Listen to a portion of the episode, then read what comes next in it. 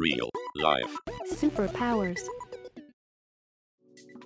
If you're an entrepreneur, you need to show me evidence that you've gotten in with these customers and these customers are just chomping at the bit to get what you have and they can't get it elsewhere because these are the companies that break through. Like if they can get it from a lot of other sources, you're just you're never going to grow really fast. You're going to be a small, maybe if you execute really well, a medium-sized company, but you're you're never going to take the market. Hey everyone. Today we speak with Steve Hoffman, also known as Captain Hoff. He's a venture investor, serial entrepreneur, award winning author, and CEO of Founderspace, a global startup accelerator that's been ranked by both Forbes and Entrepreneur magazines as the number one incubator for overseas startups. Under his many hats, he's constantly leveraging his vast experience to mentor and empower entrepreneurs, helping them navigate the good, bad, and ugly. He's down to earth and has his sleeves rolled up, ready to share his knowledge. Enjoy listening to him. Real life. Superpowers.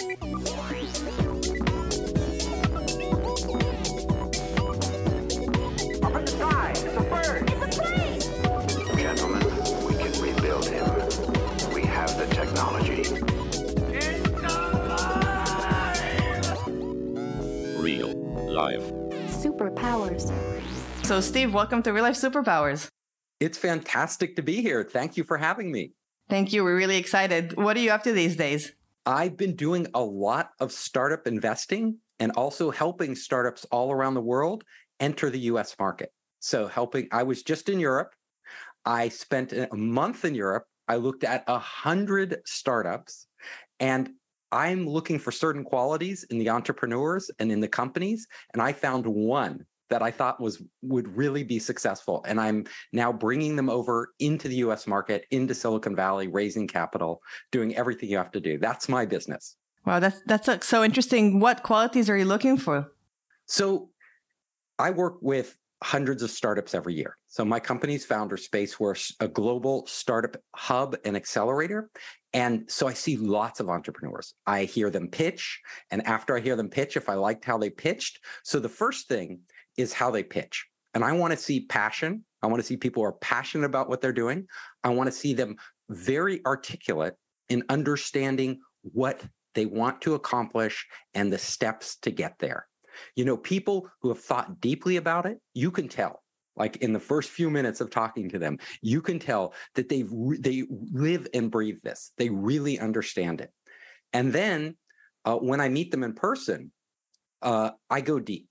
So number one thing I'm looking for is that they don't have to show me that they have been wildly successful. They can even have failed in the past. That's fine. But what I want to see is that there are times in their life when they have gone above and beyond and pushed themselves and done things that ordinary people wouldn't have accomplished.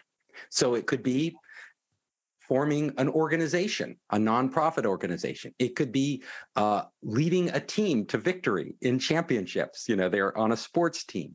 It could be uh, a, a science project that they conceived of and they got other people involved and they carried it out.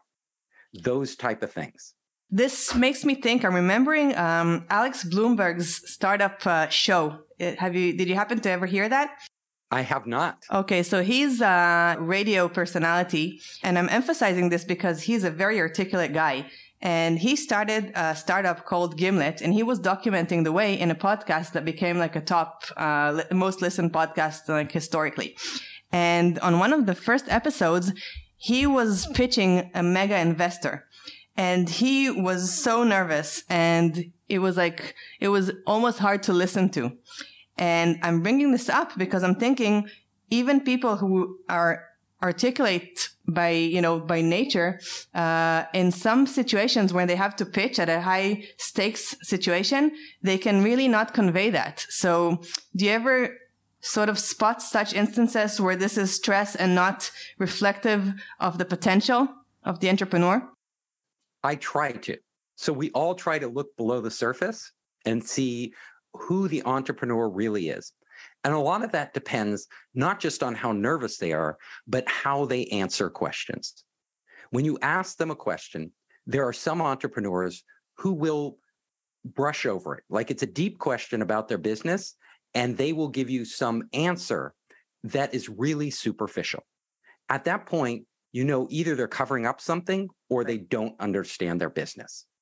Uh, so we we when I am analyzing people, I'm looking at I want to understand how their brain works. Like and and are they the type of person who's really gone deep on something has really you know success doesn't we all read about overnight success stories and i'm sure there are some people there are people out there who win the lottery who stumble into something and it just works but for most people it's a lot of work and the people who have the discipline to to slog through that work to to do their homework to figure everything out the discipline and the drive to do it. Those are the people who ultimately you know when you know all of us there's a lot of things out of our control in our lives but ultimately they end up breaking through and becoming those people you end up reading about as overnight successes and can you elaborate on that? Like, how can people tune into that zone in a sense and, and be able to understand when they're now in a situation that they can either overcome a challenge or, or give up? Like, how can people find the strength and be able to persevere? It's really tough. So I had this problem. So I've done three venture funded startups, two non venture funded startups.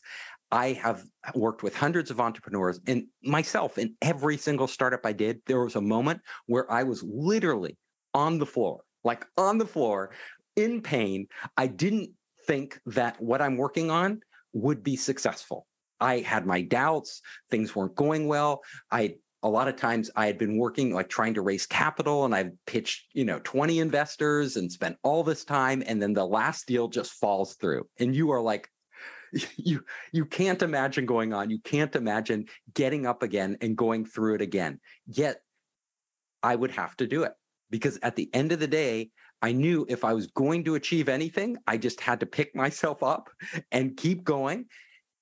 And that that's the that's what people have to realize is that it's not going to be easy. Nobody's going to be out there and just hand it to you on a silver platter. You're going to have to work and and fight for every inch you make. And every time you're pushing forward, there are times when you'll just get knocked back and you'll have to go again, or you'll have to find another way to get your goal accomplished. And these are the people like over and over and over again who I see make it. They're just, they, they can get knocked down a hundred times and they're going to get back up because there's li- literally, there's nothing else they want to do in their life and they don't just want to sit around on that sense about how do you make the difference. So there, there's these people that you identify and you've done this so long and so successful that have that drive that you know that passion that that x factor as an entrepreneur getting knocked down and getting back up. But there's this there's some that are successful right? And they they did it already once or twice and then you have to identify the difference between which for me that's that that that would be really difficult between the people who are successful and drove but the hunger went out the passion they have the passion but you know they don't need it anymore right? Between the others that you know you said the sports club like they made a successful sports club they made a successful you know non-profit organization but they have that x factor drive. Now how do you differentiate between the two kind of passions or drives? So there are people out there who are really passionate, but they don't have follow through. so they're really passionate, but as soon as they hit a wall, they're on to the next thing. And you can figure this out by looking at their history, literally talking to them about the things they did in their lives. When they hit a hard point, did they drive through it? Did they like come up against a wall that was impossible to climb, but figure out a way, like digging under it, going around, blowing it up? They figured out some other way past that obstacle. That's what I want to see. And let me tell you, um, a lot of people, like the biggest problem people have is that when you hit that wall that's impossible, you just you you, you hit your head against that wall over and over and over, and you can't get through. And at a certain point, you give up. Well, this I'll tell you the key that I learned in my life. That's the most important thing to actually breaking through, like breaking through and reaching your full potential. And I didn't realize this at first. At first, I believed I had to be Superman. Like I had to be so strong that I any wall in my way, I could just plow through it. But what I figured out is that you don't have to be Superman. In fact, the the key is surrounding yourself with super people, like literally when you know i write about this in my book surviving a startup and i called it surviving a startup because most startups fail. Most people can't do this. Most people don't understand where they get blocked. But where you get blocked usually is not just yourself. It's that you haven't made the right relationships and surrounded yourself with the right people because you can do far more as a as a group of people than you can on your own. In fact i like to say no great organization, no great company, no army, nothing that had a big change in the world, no political movement was ever done by one person alone. It's always done by a group of people. No matter how amazing that person might seem, Martin Luther King, Gandhi, they had a group of people around them carrying out their will and making things happen. The first thing everybody should do if you're starting a project let's say you want to make a movie let's say you want to launch a company let's say you want to you know start a rock band it doesn't matter what your dream is don't just start it with the people around you. This is the mistake people make. They start it with whoever happens to be available. Do not do this. This is this this is the kiss of death from the beginning. Hmm. Spend 80 percent of your time 80% of your time not working on your idea not working on your project not trying to you know sell it or anything else but going out and finding the most amazing people you can possibly find. How do you know? let me tell you. Look for people with skill sets that complement your own. So i don't care what you're doing. If you're in a band and there are other musicians what you know can they is if you can't sing you need to find that just singer and you would know the singer right when you listen to them you hear enough singers you know one that's just uh, blows you away enough guitar players you know one that blows you away in business like the businesses I do. Like if you're not a technical wizard, don't code it yourself. Find a technical wizard. Find somebody who's done amazing code, who whose brain is just like a computer.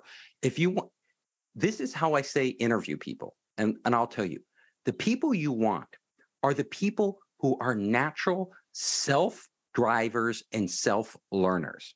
So the, the people I like to surround myself with, let's say it's a marketing person. I want to talk, when I talk to that person, that marketing person, they don't just spout what everybody else is saying about marketing. They are like on the cutting edge. They are testing out all the new platforms out there for marketing, all the new marketing platforms, anything, you know, if there's a new social network, they're already on it and they're they've fig- they're they're figuring it out. It conferences, they are like networking with lots of different people, books, they are they are they are not just they are always teaching themselves. They're always online learning something, constantly improving themselves, constantly looking for new tools, new avenues, new ideas.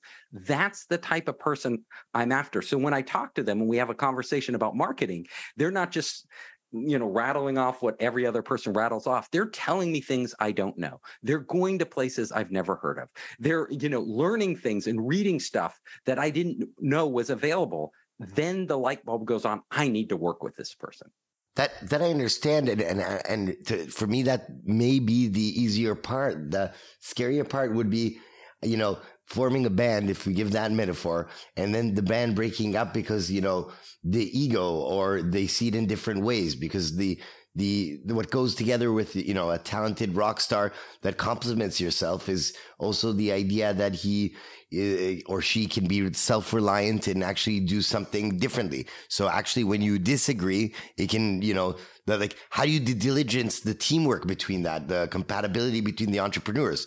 You know the statistic that i read last that about uh, more than 60% of the startups that uh, that fail in the first three years have to do with actually the human um, uh, part of a part of it more over than the idea or the talents. Absolutely. You you know, you have to be able to get along with these people. That's the criteria. But you have to understand that people with immense talent, immense abilities, you know, they're not always the easiest person to work with. Look at if you're doing rock bands, look at the Beatles, right? They were always competing amongst themselves. You know, John and Paul in particular, they were like always competing uh, for and when you know, they only lasted four years, but look at what they produced in those four years. Like just absolutely unbelievable.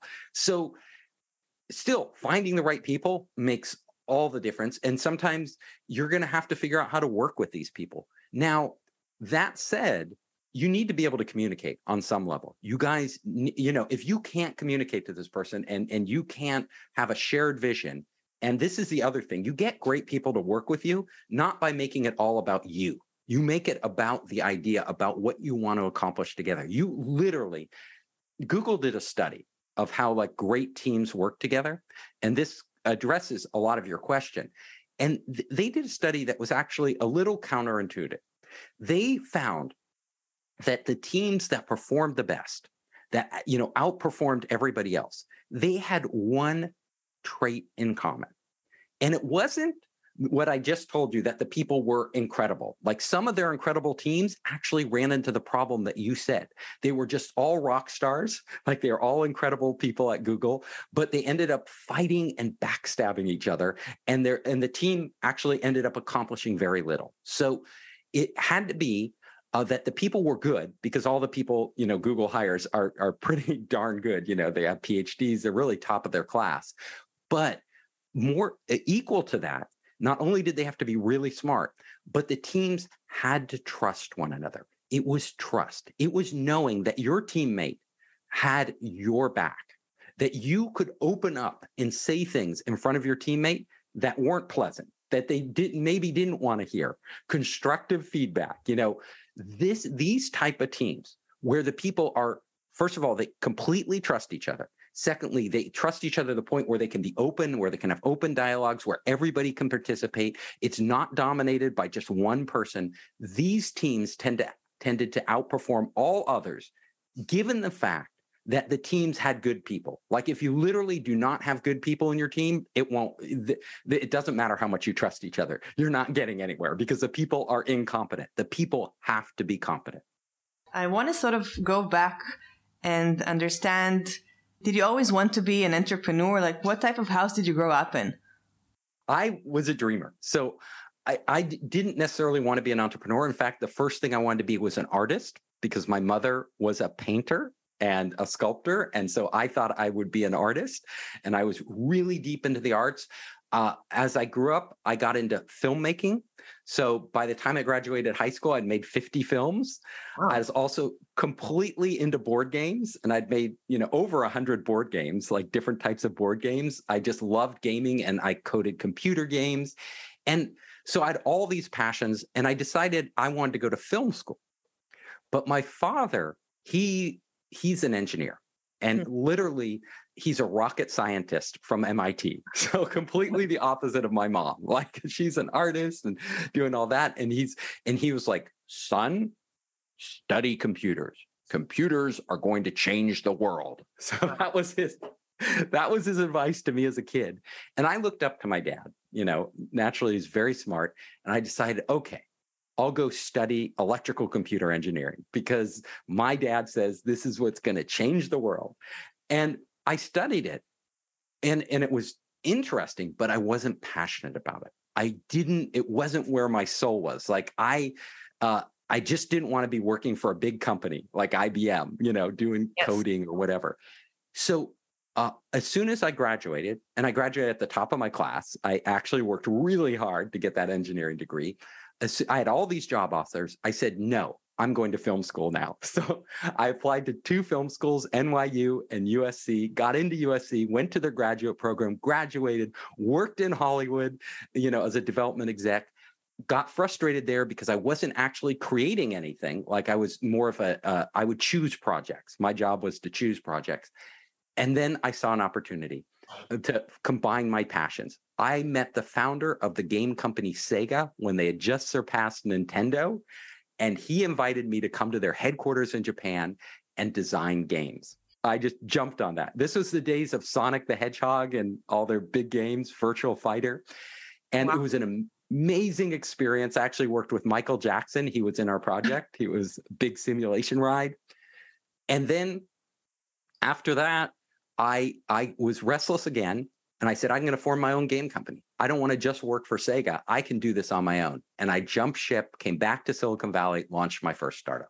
Wow. And like, did the, did the dots connect? Like, did your engineering degree help you? Of course, because when I was doing the technology, helped me a huge amount. In fact, the first game I had no money. Like I was, you know, still young. I'd worked for Sega for one year, so I, w- you know, I didn't have a lot of money, enough money to live, but not enough enough money to hire a lot of people, especially engineers. So I coded the whole thing myself because I knew how to code, and my dad was right. So I combined my artistic. Uh, ambitions and the game did incredibly well. It, it's a game that's still out there. It's called gazillionaire and ironically it teaches people how to be entrepreneurs. It's this game that teaches you how to be an entrepreneur and that that's that's got me started. We're excited to be collaborating with the Israeli website CTech, owned by Calcalist, Israel's leading business newspaper. CTech is the gateway of the Israeli high tech to the tech world and vice versa. If you're not already a regular reader, we strongly recommend that you check out calcalistech.com, C A L C A L I S T E C H.com, to stay up to date on all high impact stories from the Israeli tech scene. And, and how do you teach people to be an entrepreneur? how do you teach people? Well the game just makes it fun. It's a really fun game. So it's a it's a trading game that teaches you teaches people about business and math and and debt and growing companies. It's a business simulation how I teach people today is different than the game I wrote. Um, I teach people like what we're doing right now. I get together with entrepreneurs at my company Founder Space, my accelerator, and I go deep with them on their business. I go deep with them on their team, on their on, on the strategy for getting there. That's how I teach entrepreneurs. But that is so fascinating. Like, why did you want to build a game that teaches that at that stage? So I'm an idealist, and part of my idealism was I didn't want to build a violent game. I wanted to build a game that was as fun to play as the first person shooters and all the fighting games out there, but that actually taught people something. And, you know, I wasn't a business major, but I, uh, the idea of building companies fascinated me. Like, you know, becoming a gazillionaire. Who doesn't want to be a gazillionaire? Mm-hmm. So um, I thought, well, I'll do gazillionaire. I had this concept that and it was set it's set in this outer galaxy and outer space with all these crazy creatures and i actually did it also as a vehicle for my creativity. So i created the, what gazillionaire allowed me to do was create an entire world where all these people are trading weird and strange products there's all these planets and all these things. That's what it allowed me to do and at the same time it allowed me to to help a lot of people. So it's actually being used in colleges, high schools, and middle schools, all, you know, still today, um, years and years later, um, all over the world. That is amazing. And was it scary to set off on your own? It was. So I'm somebody who's pretty conservative with financially. Like, I don't want to be in debt. I don't want to be starving. I don't want to be homeless. And I was funding this myself. So it was, it's always like taking that leap uh, can be scary, and especially if you're the type of person who doesn't, you know, who who you know doesn't want it isn't you know i like to take risks but i like to take intelligent risks not just wild bets. So but i believed in the product. I believed i could make this and put this out there and literally co- coded the whole thing. I did the artwork myself because i told you my mom was an artist so i was doing the artwork. It's like really a handmade product. I this was the early days of the internet. Literally, the internet was just coming into being at this time. And so um, I uploaded it. There's no other way to get it out there but to upload it to what they called a BBS. And that's a, a, right. a server, a bulletin board, a server. You upload it, and then geeks are on there, other geeks, and they are downloading software. And they downloaded my game and they started to send me checks. They started to literally, because there was no e commerce, checks in the mail. And then I would pack up all these floppy disks and mail it to them. And, and what happened was the largest PC game publishing in the world, their QA team, their quality assurance team that tests games, got a hold of my game, started playing it, became addicted, and I got a publish a worldwide publishing. This is Steam? What this was in the dates this was before steam ever existed. The company was called spectrum holobyte microprose. They made games like civilization star trek all the all these early great games. So they were the publisher. Today it's on steam. Yeah anybody can go today and get it on steam. I negotiated a deal with them where i retained all the rights. I was that passionate. I was like i'm not giving you my game. Like i am keeping the rights to this but i will license it to you. So uh, I went down that path, and that was my first startup, very successful. And then I got into the internet, did all these internet startups, and and then I decided to form Founder Space because I had so much fun working with other entrepreneurs. And I really want to hear about Founder Space, but I also I'm, I'm curious: Did your father approve uh, when you started off on your own? Oh, when I went to film school, so that time I was older, more mature. My parents are cool, so they were like, I was like, I'm going to film school. I'm doing this. Like, Uh, this is what I want to do, and they said, okay that's what you want to do fine. You know he my parents would have let me do anything i wanted for undergrad. I just took my father's advice and it didn't turn out to be bad advice. Like having actual skills that you can use to build things in the real world is a good thing yeah, like, I'm ambivalent about it because I want to say, like, in retrospect, maybe you should have followed your heart, but then you look at the results and it makes you think. And I'm, I'm sort of trying to think what the message is here because you weren't happy studying uh, engineering. Uh, what do you think? Like, what, what do you think the message is here? The message is follow your heart because ultimately I, I got to where I am because I followed my heart. But uh, the everything in life, you can't you make decisions at certain points in life. And even if you make a decision, like who knows, you never know what other path you would have gone down to. Like, what if I had studied the arts? What if I w- had gone into film school as an undergrad? Would I be where I am today? Who knows? I had lots of points in my life where I could have stayed in Hollywood, like instead of jumping to games and Sega. Maybe I would be producing and directing huge movies right now. I don't know. Like, I can't go back like maybe in some other parallel multiverse you know a, a, version of me is living out that life uh, being the hollywood person. I'm not that person because i took a turn and you just take these turns. The, the meth here's the message. The message is don't be afraid to take turns and just do what's most interesting to you at the time. If you always feel like you are learning and growing you're making the right decision. That's that mm-hmm. at the end of the day that's it sounds to me like hugging the experience is the moral of the story because you went to to learn like the computer, but you studied computer, you were into it, you got high grades, you didn't take the decision and regretted it and thinking what you were going to do. So you took the most out of it.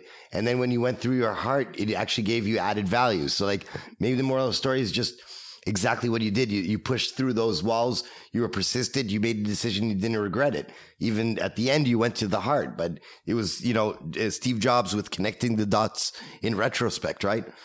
Yeah. And I didn't know that I wouldn't be passionate about, you know, electrical computer engineering. I, when I went into it, I, because in high school, I'd coded you know i had been a coder and i had enjoyed it so in addition to making films and doing games and all the other stuff it was one of the things i enjoyed but when I got into the more electronics part, you know, I if I should have chosen something, it would have been computer science over electrical computer engineering for my personality.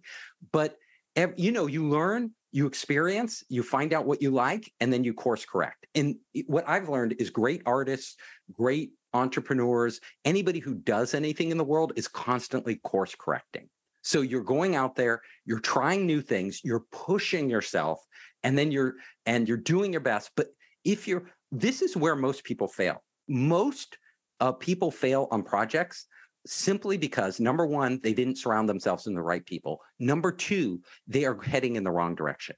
They are working on something that is either impossible it's just not going to work or something that doesn't play to their core strengths and they don't realize it and they just keep going down that path failure after failure after failure. You have to look at both what drives you, what makes you excited, and also where do your talents really lie? Where can you, because we're all different, make the biggest impact? What are what is your superpower? To speak to your podcast, what is your superpower? Figuring that out will guide you. And it took me a while to figure that out, and I finally did. So, what's your superpower? It wasn't coding. it wasn't even writing like i thought i would be uh, you know i thought there was a chance i could be a great screenwriter a great director. It wasn't doing that. My great superpower uh, as you could probably tell wasn't even evident uh, initially. My great superpower was taking complex ideas and distilling them down into something people could act upon and understand and and actually inspiring them to do that. So that that is something it took me a while to figure this out because in addition to everything else I told you about my life, I was super shy. Like I was this incredibly shy person. So I wouldn't do public speaking. I couldn't even articulate anything. It took me a lot of work to actually become a point where I could actually even talk to you like I am now, like very comfortably about all these subjects. But I figured out, wow, I can build great businesses. I can uh, uh help entrepreneurs build their businesses because uh, the combination of being a creative person, a science, uh, science, uh, scientist, basically a computer scientist, technologist, and a business person, and looking at it through all those lenses, and then being able to zoom in on the things in their business that they need to transform to get to the next level. I said, "Wow, I'm that's what I do really well, and that's what I'm doing now." Demystification. Yeah, demystification uh, seeing things that other people might not see, especially like I know having gone through and how hard it is to be an entrepreneur, to do anything and a creative person. I've made a lot of creative projects, how hard it is to do that and have other people come in with a different perspective and experience and actually help start uh, shine a spotlight on those points that are holding you back those so for me that's my superpower. That's what i do really well when i work with entrepreneurs and that's what gives me great satisfaction. When i see when i can see you know a problem and then help guide them to break through that problem and actually transform what they're doing really making that impact is great. And then i can also i like teaching. So i like eh, in the process of teaching the entrepreneurs how to do that for themselves. So if you know there's all these entrepreneurs who have a startup and, you know, the definition of success of a startup, um, I guess now with this current bubble burst, it's, uh, it's going to fast, fast track a few startups that maybe should have closed already. But there's a st- situation where some entrepreneurs have a startup that's currently not generating any revenue, but then, you know, you have to tell yourself, I'm going to change the world and it's taking time and I have to be, you know, the whole, if you're crazy enough to change the world, then you can. And, and, and you're, all, you're giving the other uh, end of this, which is to sometimes just acknowledge that, you know, you, you have to, you have to stop because it's not working. And I'm trying to think, how can an entrepreneur know when it's time to give up? So this is the hardest question. When do I quit what I'm doing? Like it's really tough. And I made this mistake in one of my startups. I stuck with the idea way too long because everybody told me it was brilliant. I bought into it. I drank my own Kool-Aid. I wanted to make it work. I didn't want to seem like a failure. And I just kept I was building this early virtual world in the early days of virtual worlds. And literally it was like this great idea where pe- virtual avatars would walk across like when you browse the web literally turn the entire internet into a virtual space like on eh, google on all these websites people you could have avatars walking across chatting but it didn't work. People the momentum at that point in time was moving towards facebook social networks and people didn't want to meet didn't want to uh, have a virtual world across the internet. So the idea was failing but i wouldn't give up on it. So when I'm with entrepreneurs, I actually have fundamentals that, and I, I write about this in my book, Surviving a Startup, in depth. Like, what qualities how can you analyze your business to know if it's really working or you are deluding yourself? Like when are you giving up and when are you actually uh, moving or pivoting to something better? Oh, toughest decision an entrepreneur ever has to make. Like it's brutal. And i will tell you the things. So number one the fundamentals. You have to look at the fundamentals. You have to look at your business through the eyes of your customer, your user. Who, what do they see? Literally, I have one rule that applies. You can never create demand. Like people believe, like a lot of people believe, like they listen to Steve Jobs or whatever, and they believe that, you know, you can't listen to the, the world. You have to have a vision. You have to go and carry out this vision. And, and all these people will suddenly realize that what you're doing is what they want. I'll tell you, in the real world, that never happens. Never happens. Every great product that broke through, the demand was already there. Now, people might not have known they wanted it until they saw it, and they might not have been able to even tell you what they wanted. But the, but as soon as it came into being, the demand was already waiting for it. So, really great entrepreneurs don't focus at the beginning on just building a product.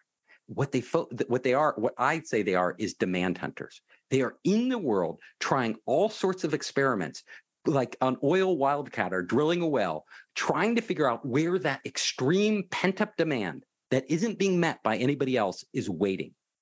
And a great example for that, I'll give you a great example. So a great example for this is a company that we know today as YouTube.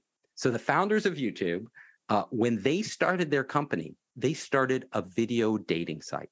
A video dating site. Most people don't know this. Now, YouTube, if you look at YouTube, you know, the found, uh, video dating, it seems very compelling. Like in the early days of the internet, they, you know, it seems natural. You'd want to see the person, you'd want to talk to them, you'd want to hear their voice. Well, nobody wanted to do that. They quickly found out after they had built the whole thing, nobody cared. There was no demand and they couldn't create it for video dating. So they were kind of floundering about trying to figure out what they wanted to do.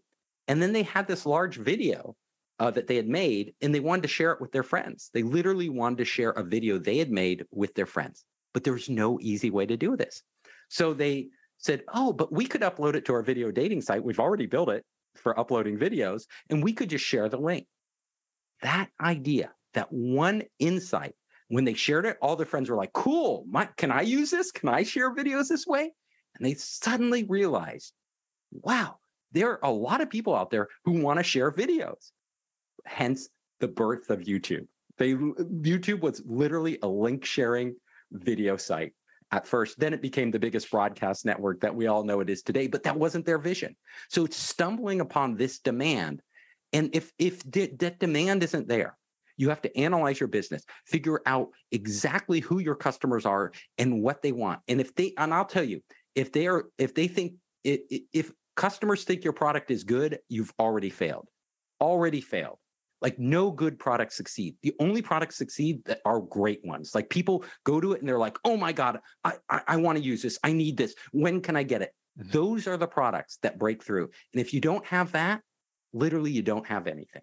So that's probably something that you look for yourself. Like when you, when entrepreneurs pitch you, I'm guessing that you, you, like the, the, the entry point is for you to get excited and think, oh my God, that's amazing if I'm the customer, my goal is for me to get excited, right? Because I'm the one who, who's going to use it. I might not always be the customer. It might be some corporations, right. government, who, whoever they're selling to. Those people, I need to find evidence that, yeah, so if you're an entrepreneur, you need to show me evidence that you've gotten in with these customers and these customers are just chomping at the bit to get what you have and they can't get it elsewhere because these are the companies that break through. Like if they can get it from a lot of other sources you're just you're never going to grow really fast. You're going to be a small maybe if you execute really well a medium sized company but you're you're never going to take the market. The ones that break through th- that demand is out there. And this is true not just of being an entrepreneur it's the arts too. Like this is how films work you know? Some films like just take off like crazy. Some I, books take off like you know they hit that demand. It's out there. People are waiting for that and then there are other very well written books like incredibly well made films incredibly like you could have make the best product in the world but if people really don't you know see a big need for it it just doesn't go anywhere it doesn't matter how much time you put into it how much do you think that creativity is important for entrepreneurs well, I'm a creative person, so naturally I'd, I'd, lean on the creative side. I think it's extremely important. I think there are many different types of creativity in the world. There's visual creativity, there's creativity with language, there's creativity with ideas, there's creativity with business models, there's creativity with coding and technology. All different people excel in different types of creativity. And this is where you know i say surrounding yourself with amazing people is the key because you you know you you might be lucky to, to spike in one area of creativity but you're not going to spike in all of them. And some great business people don't have any creativity but they are really good at attracting and and building a team of creative people. So they might not particularly be wildly creative but they are great leaders and great managers and they they allow their team to actually push forward and and and set the direction and figure things out for the company. So there are all sorts of different talents you need to have um, and you need to see where you fit in the team. You might not be the best person to be CEO. Like the, the best people to be CEO, honestly, are people who are just amazing at, at attracting and motivating and finding great people. Those are those are great CEOs. The others, um, there are other roles in the company that may be better for you. And these are things everybody needs to start to figure out for themselves on the culture essence. So, like when you're roaming around and looking for these people, the, the, there's also the culture gap. You, you're talking about bringing them to the US. So, to bring them to the US, that that's also like a culture gap, which is also a superpower to you know, know how to bring those entrepreneurs how to work in a different ambiance, in a different culture, in a different society and industry. Absolutely. It's not easy for people from overseas to make it here. There's eh, they first of all, if they don't know the language, if the leadership of the company can't communicate in English, and their English doesn't have to be perfect. Like, let's face it, half the successful entrepreneurs in Silicon Valley are from overseas. So English wasn't necessarily their native language. They still were, they've still been wildly successful in America.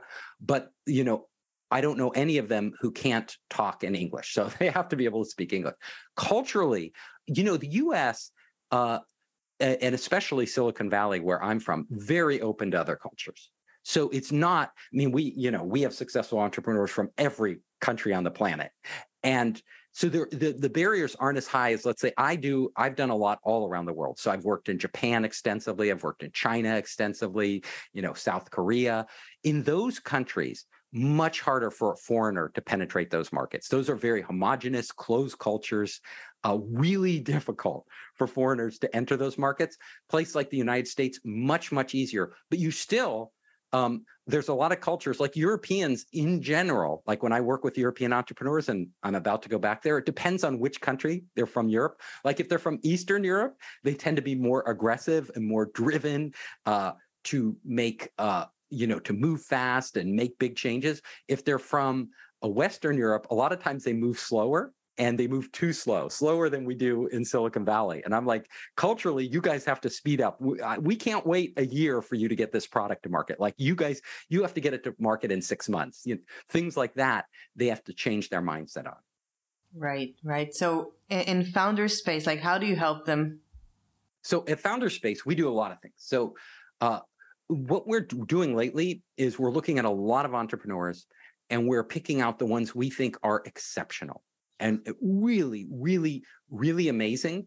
Um, and then we are basically uh, helping them raise lots of capital, helping them uh, obtain their first US customers because a lot of them will have customers back in their home country, uh, helping them uh, grow their teams here, kind of everything uh, an entrepreneur needs to get going. And we do it not just for uh, people from outside the U.S., but we do it for, for U.S. entrepreneurs too. So we we work globally, U.S. Canadian doesn't matter to us. What really matters is just that we we believe in the entrepreneurs, we believe in their vision, and we we think that their product will have a, a, a very positive impact on the economy, on society, you know, on the world, solving real problems. I don't I'm not interested in speculative things. I'm not interested in like the person who wants to get rich quick selling NFTs. You know, those, you know, those type of things. Uh, they, they, if they're not adding real value to the world and changing people's lives in a positive way, I, I don't want to waste my time with it. At what stage do they come to you?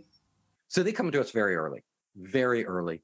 Uh, we like to see fully formed teams though, because like I said, the team is so important. If it's just you and you're and you're amazing but you haven't taken the time to really build that a plus team of just surrounded yourself with amazing people then i'm probably not going to go with you. I'm probably going to say you have some homework to do.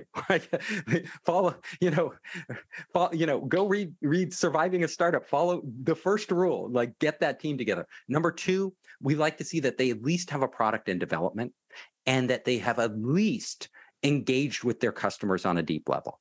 And then we will do an analysis of their business. And when we now analyze their business, we look for certain traits that really show us if this is going to be a good market. Number one, like I said, is the demand. Like the demand has to be there. You're not going to educate people into loving your product. You're not going to change people's mindset. You're not going to do all these things you might think you, you, you great companies do because they never do them. They are already there. They're already set. So we have to see those things are already there. And then we like to see another factor. And that is truly scalable businesses, businesses that can grow exponentially. Because I'm in the venture world. And if I put my money and my time, if I invest those in your company, I'm not going to want a, a, a 2x return because I'm going to, you know, what we're going for is 100x. Like this company's or a thousand X, you know, this is what we're looking for. What, what traits does a company have to have to, to achieve that? I will tell you. So number one, uh, they have to have a product that literally it doesn't require finding endless numbers of talented people to grow it. So, for example, a consultancy is really hard to scale. like because consultants are like these high value people with a lot of knowledge uh, and trying to f- recruit them and get them into the company and each one has a limited bandwidth very very difficult And it's a service. And it's just no well service companies work well if it's software as a service but not humans as a service. Yeah humans who who are hard to find hard to recruit uh, hard to retain very difficult businesses to scale consultancies. Um, but we do like software as a service because you know any service that can be automated like any if you can use technology to actually automate processes make other people more efficient make people eh, enable people to do things they couldn't do before like connect on social networks buy products online these types of businesses really uh, they're the gold. And then we want to see that not only can you automate it but that you figured out a certain area where there's that extreme need and you figured out how to deeply monetize your customer literally uh, customers uh, not only need this they will pay for it and they won't pay for it once. So if there's a business out there where every each customer pays you once and then disappears really hard business to grow. Because every one of the biggest costs of any business is customer acquisition. It's going out and buying customers. So uh, you, for so for us we don't want you to constantly uh, we want when you get a customer you keep that customer. And, and we want you to show us that you can keep that customer for years. That customer will keep paying you and they don't have to pay you a lot of money. If they're paying you for years that money adds up.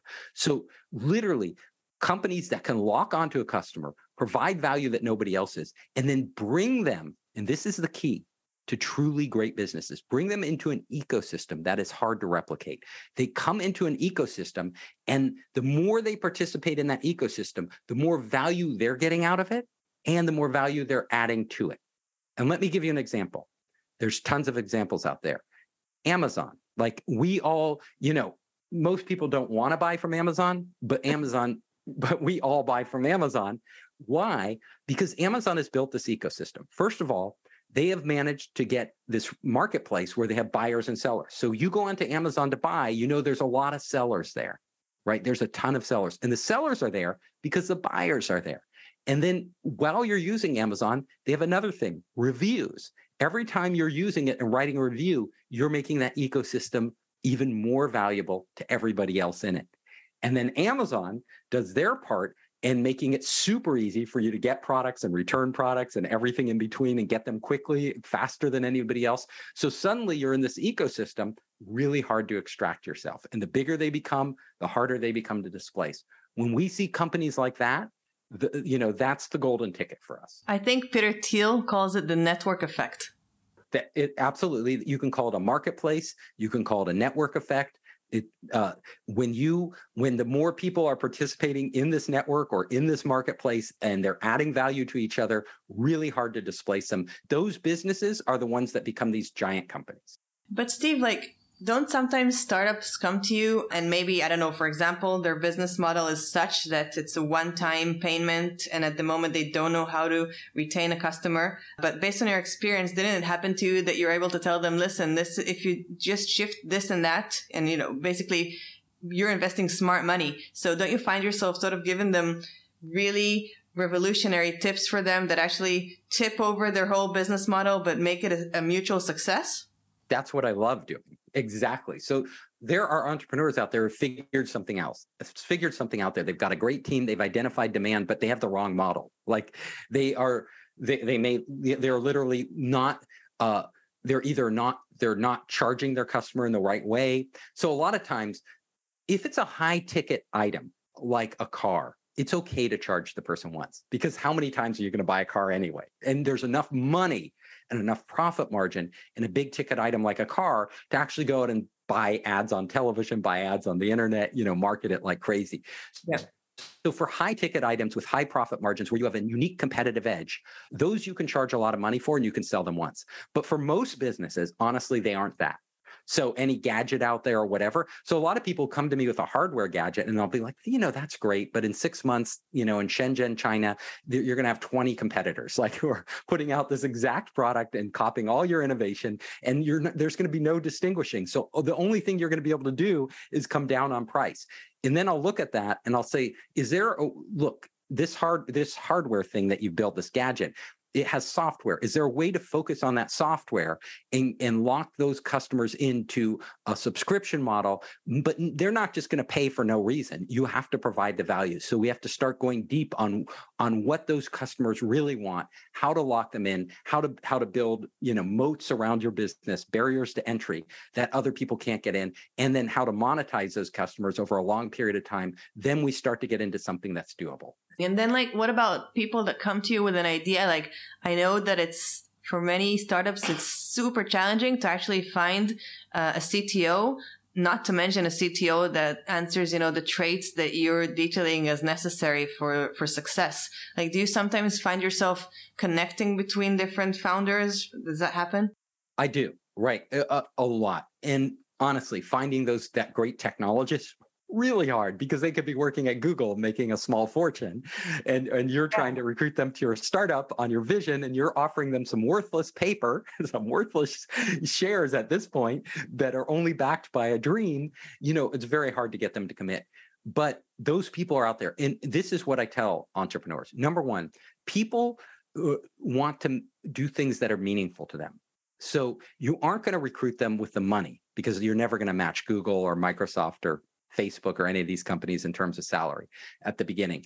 What you're going to, what you need to tap into are people who share the same vision for you. So whatever your vision is, like if you want to make fishing more sustainable, like the fishing industry, or you want to, you know, you, you want to remake the restaurant business, the food business to, to be more organic or do something in the food business, whatever your vision is, uh, find people who are totally passionate about this vision. Now, how do you find them? Well, go to organ you know there are different groups online about like if it's sustainable fishing if it's about organic food whatever it is go to those passion groups and start to talk to people network them are some of them technologists? Well maybe your person is one of them who really cares about it. Another way is don't go to business networking if you want to find a technologist. Go to the places where technology people hang out. What are the websites where the technology people are commenting on? You know, the forums and stuff where they're all, you know, Stack Overflow and stuff where they're all talking. Can you get in this dialogue?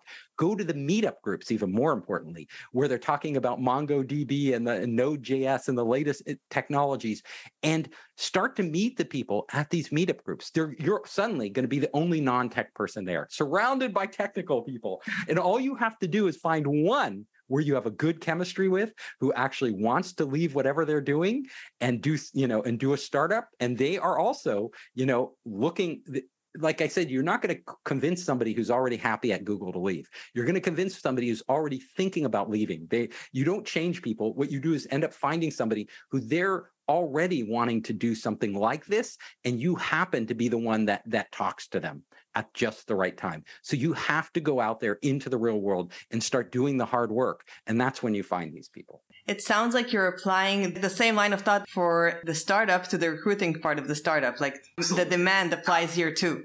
The demand is all you know you, you're not going to create demand. You're not going to change a person's mindset. You just you know you're you know unless you're a, an incredible preacher out there and you can convert them. But uh, m- you know most people aren't that what you're really going to do is is you're out there looking for people who already want to do this who have the qualifications and the passion and the drive just like you. And it's not an easy process and that's why just like just like you do with your startup yet yeah, you're out there right? And that's and if you can do this with people, like the entrepreneurs I see who go out into the real world, find these people, identify them, bring them together as a team, motivate them, boy, they can do it with anything, right? They can do it with their customers, they can do it with investors. If I see that they've done it with the team, I suddenly realize they can do this across all the different aspects of growing a business. And, and as as Captain Hoff, right? I, you know, yes. as, as doing that, you know, also in the gaming space. So here, here, like um, in um, Israel, we already have degrees for gaming and stuff like that. And and the the connection between creativity and also the programming. It's such a big hype here, and you know, they yeah. I always say this in uh, Israel. There's no 16 year old that wants to be a cybersecurity guy. There's a 16 year old that wants to be a gamer that became a cybersecurity guy. So at the end of the the day, like, what would you say to these entrepreneurs, especially in that industry?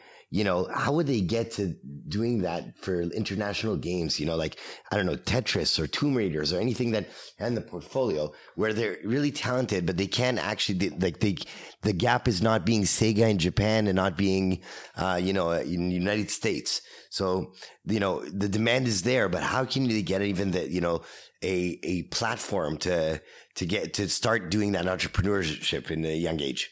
So the beauty, the beauty of today, this is the beauty today that all the information in the world is at your fingertips, literally wherever you are in the world. You know, you could be in Israel, Mongolia, South Africa, Silicon Valley, doesn't matter. All the information is there. All the people are there. All the relationships are there. You just have to use it. Literally, you know, I'm a gamer. Captain Hoff is my gaming handle. Like I'm a total gamer. I've made games. You know that. I've been in the industry. Uh, I, w- you know, the ones who make it in the industry, they don't wait for somebody to offer them something they go out there and do it. So gaming, the beauty of gaming is literally you don't need a lot of money to create a game. Like you just need the talent. Like if you get other, find other like-minded people, some artists out there, yourself, you can online. They don't even have to live in the same location. You can start creating a game together. You can put it up on Steam. You can put it on iOS. You can put it on Android. Your game can be, you, you have a worldwide market overnight and that game can be a hit and that game can make you a lot more money than you could ever get working at Blizzard or any, you know, Activision, any of these big game companies you can do on your own and also, if you create a game, even if you don't, if it never becomes a hit, but you really show that you de- released a quality product, great portfolio piece for getting hired into electronic arts or wherever you may want to work in the future. So do it. Don't you know don't just dream about it just do it and then it happens and suddenly you find wow and you start to network with all these other gamers go to game conferences suddenly you figure out and this is true of any industry in the world doesn't matter if music film whatever you're in uh, diving in there's no substitute for diving in and doing it. And steve like you're living a pretty high stakes landscape and you were also saying about yourself that you're a conservative and you sound very relaxed and confident and i'm wondering do you have any daily routines or what helps you stay focused and uh, and calm so I'm not a conservative politically, just so you know. I am. Uh, I, I I'm conservative with my cash. I'm somebody who is not necessarily relaxed. Like I don't feel like some people don't worry about money at all. They're like whatever happens. You know, I'm more. I want to know my future. I don't want to take you know crazy risks and end up you know losing all my money. Uh, so in that sense, you know, you're always dealing with stress. Uh, a lot of us deal with anxiety issues. You know, what I do is I'm this is one of the keys I use uh, for helping myself is I've been through enough to suddenly realize that no matter how bad it seems, it's not as bad as it seems. Nothing is as bad as it seems at the time. Our minds amplify everything. And so you have to be able to catch yourself. And, and when you're starting to feel anxiety, when you're starting to blow things up that aren't really big, and get a perspective. And what I do is as soon as I start to feel anxiety, I remember, I have triggered myself to remember this. When was the last time I felt this anxiety? Can I even remember the last time? You know, there are so many events in your life that you think are horrible, you know, that are just, you know, a, a deal fell through, you got in a car accident, you your car got wrecked, whatever it is, you, you're breaking up from a relationship, you feel like it's, you know, it's everything is falling apart. But six months later, those aren't big deals.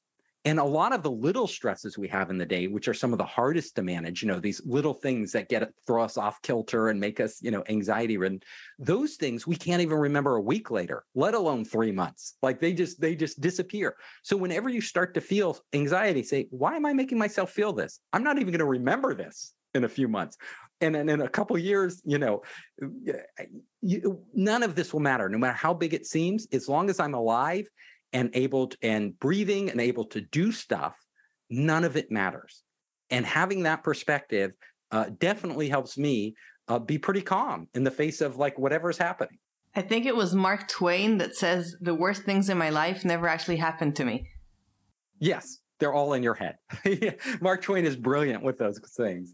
We play out all these scenarios in our head that never actually happen. Even the ones that are actually happened. I mean, they actually are the bad things are happening are never that bad. They're really never that bad. So we just need to drop them. We just need to, as soon as they crop up, you need to say, wow, I'm, this isn't going to have any material effect on the direction I'm headed. Do you sometimes like have entrepreneurs call you up freaking out? Uh, and are you the Oh, voice yeah. that calms them? I had an entrepreneur. He's like, I'm getting kicked out of my apartment, to, you know, next week. They've just turned off the electricity. I'm totally out of money. I can't, the, you know, you, you name it, right? And I'm like, calm down. he goes, you got to get me the money tomorrow. You got to. We're gonna figure this out. It actually ended up working out, uh, but it. You, there are real problems out there. You know, entrepreneurs. You're setting yourself up for I write about this in the beginning of one of my books, like surviving a startup. I, I say, you know, if you want the hardest job in the world, which is going to constantly put you in, in, in extremely difficult positions where you will have the worst boss in the world, the boss that will never, ever let you go, that will be with you in the middle of the night when you wake up nagging you to do more. And on weekends, on vacations, be an entrepreneur. Did uh, film school Steve ever think of writing a screenplay? I've written I've written a dozen screenplays, and and uh, some of them I optioned, uh, some of them I uh, sold, but none of them got made into movies, which I found extremely frustrating. Uh, and I decided if I can't be the best screenplay writer in the world, like I had, a, you know, and then I'm going to do something where I can be the best. And these are where you make really hard decisions in your life. And uh, you never know, like, am I giving up too early? Am I not trying hard enough? Uh, but I believed I gave it a full shot. Like I, I worked in TV in the TV business. I got promoted up to development executive. I saw how the industry runs. I did writing. I made the relationships. I made some sales, but not a, the, the, none of my stuff was breakthrough. And a lot of times you can be good, but like I said before, good doesn't get you anywhere. Only great does. Figure out what you're great at. I, I was just thinking about, uh, you know, th- you have so many startup stories. It sounds like a perfect screenplay.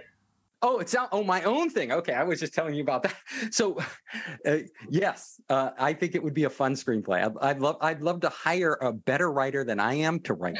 It's sort of gazillionaire. That's the screenplay. Yes, gazillionaire. Exactly. that would be the perfect name. What's like the next goal that you hope to conquer? Uh, I always have new goals uh, because I love change in life. So there are a few goals I'm having. So w- one of them, uh, one of them is, I you know, I want to continue to work with amazing, amazing entrepreneurs and help them work with them. So I don't work with a lot of entrepreneurs. I, I I found that working with a few amazing ones is better than working with, you know, lots. I educate lots, hundreds of entrepreneurs, but I and and I hear their pitches and I and I try to help them out, but I don't commit to growing their companies unless they're breakthrough. So uh, working with more amazing entrepreneurs is my is my number one goal. Number two goal is I have some dreams around how to, and I haven't executed on these yet, but I have dreams on how to change how we speak about uh, social ideas, politics, social I, topics that are very sensitive. Most people end up shutting down and not listening to the opposing side of any political issue, of any social issue, you know, whether they believe in climate change or they're climate change denier, whether they believe, you know, in whatever it is, you know, on the right or the left of politics. I want to uh, enable people to come together and actually engage with and have civil, productive discussions with people of the opposite beliefs. I think the world needs more of that. I think a lot of our problems will only be solved that way. And I'm working on a platform to do that. So that's one of my next projects. that sounds utopian. It's I- I mean- totally. I don't, if you don't dream, you don't get anywhere. I'm not, I don't know if it'll work. Is is there demand? I don't know. So I have to run a minimum viable product test on this. I don't think any political conversation ever ended with the other side saying, "Yeah, you're right. I'm going to switch side." No, it, oh, it, it doesn't. but people do change their opinions all the time. People modify their opinions. And I think a lot of it is going into it with an open mind of, I don't have to totally agree with this person, but I have to listen to them. And there may be pieces of what they say uh, that resonate with me. Oh, so th- it's understanding that people are never totally right or totally wrong. Ideas are never mm-hmm. totally right or totally wrong. Coming at it from that perspective is where we can start to be constructive. So here's the thing, and you can go to the site. It is 5000visionaries.com. So I just put up the site, 5000visionaries.com. Go there. You can engage with me there. If this type of thing, you can read what it is. You can read what the concept is. If this type of thing is interesting to you, I'm open to collaborating. I want to start launching the minimum viable product with people out there. You know who could be a fantastic partner for this? Um, Adam Grant, who wrote the book Think Again. Oh, I don't know Adam. Maybe introduce me. I Oh, I wish we did, uh, but maybe look into that. I think it's uh, right up what you're looking for. Okay, well, I'll read the book. And uh, where else can people find you if they want to pitch, if they want to reach out? Okay, so I'm super, super easy to find. Um, you can find me at foundersspace.com. Founderspace.com. That's my website. You can contact me there. There's contact. There's tons of videos of me. There's my books, Make Elephants Fly, Surviving a Startup, The Five Forces. They're all there. Or you can find me on all the social networks under Founder Space. Particularly a good one is LinkedIn. You can contact me on LinkedIn. Thank you so much for doing this. Thank you. Real life. Superpowers.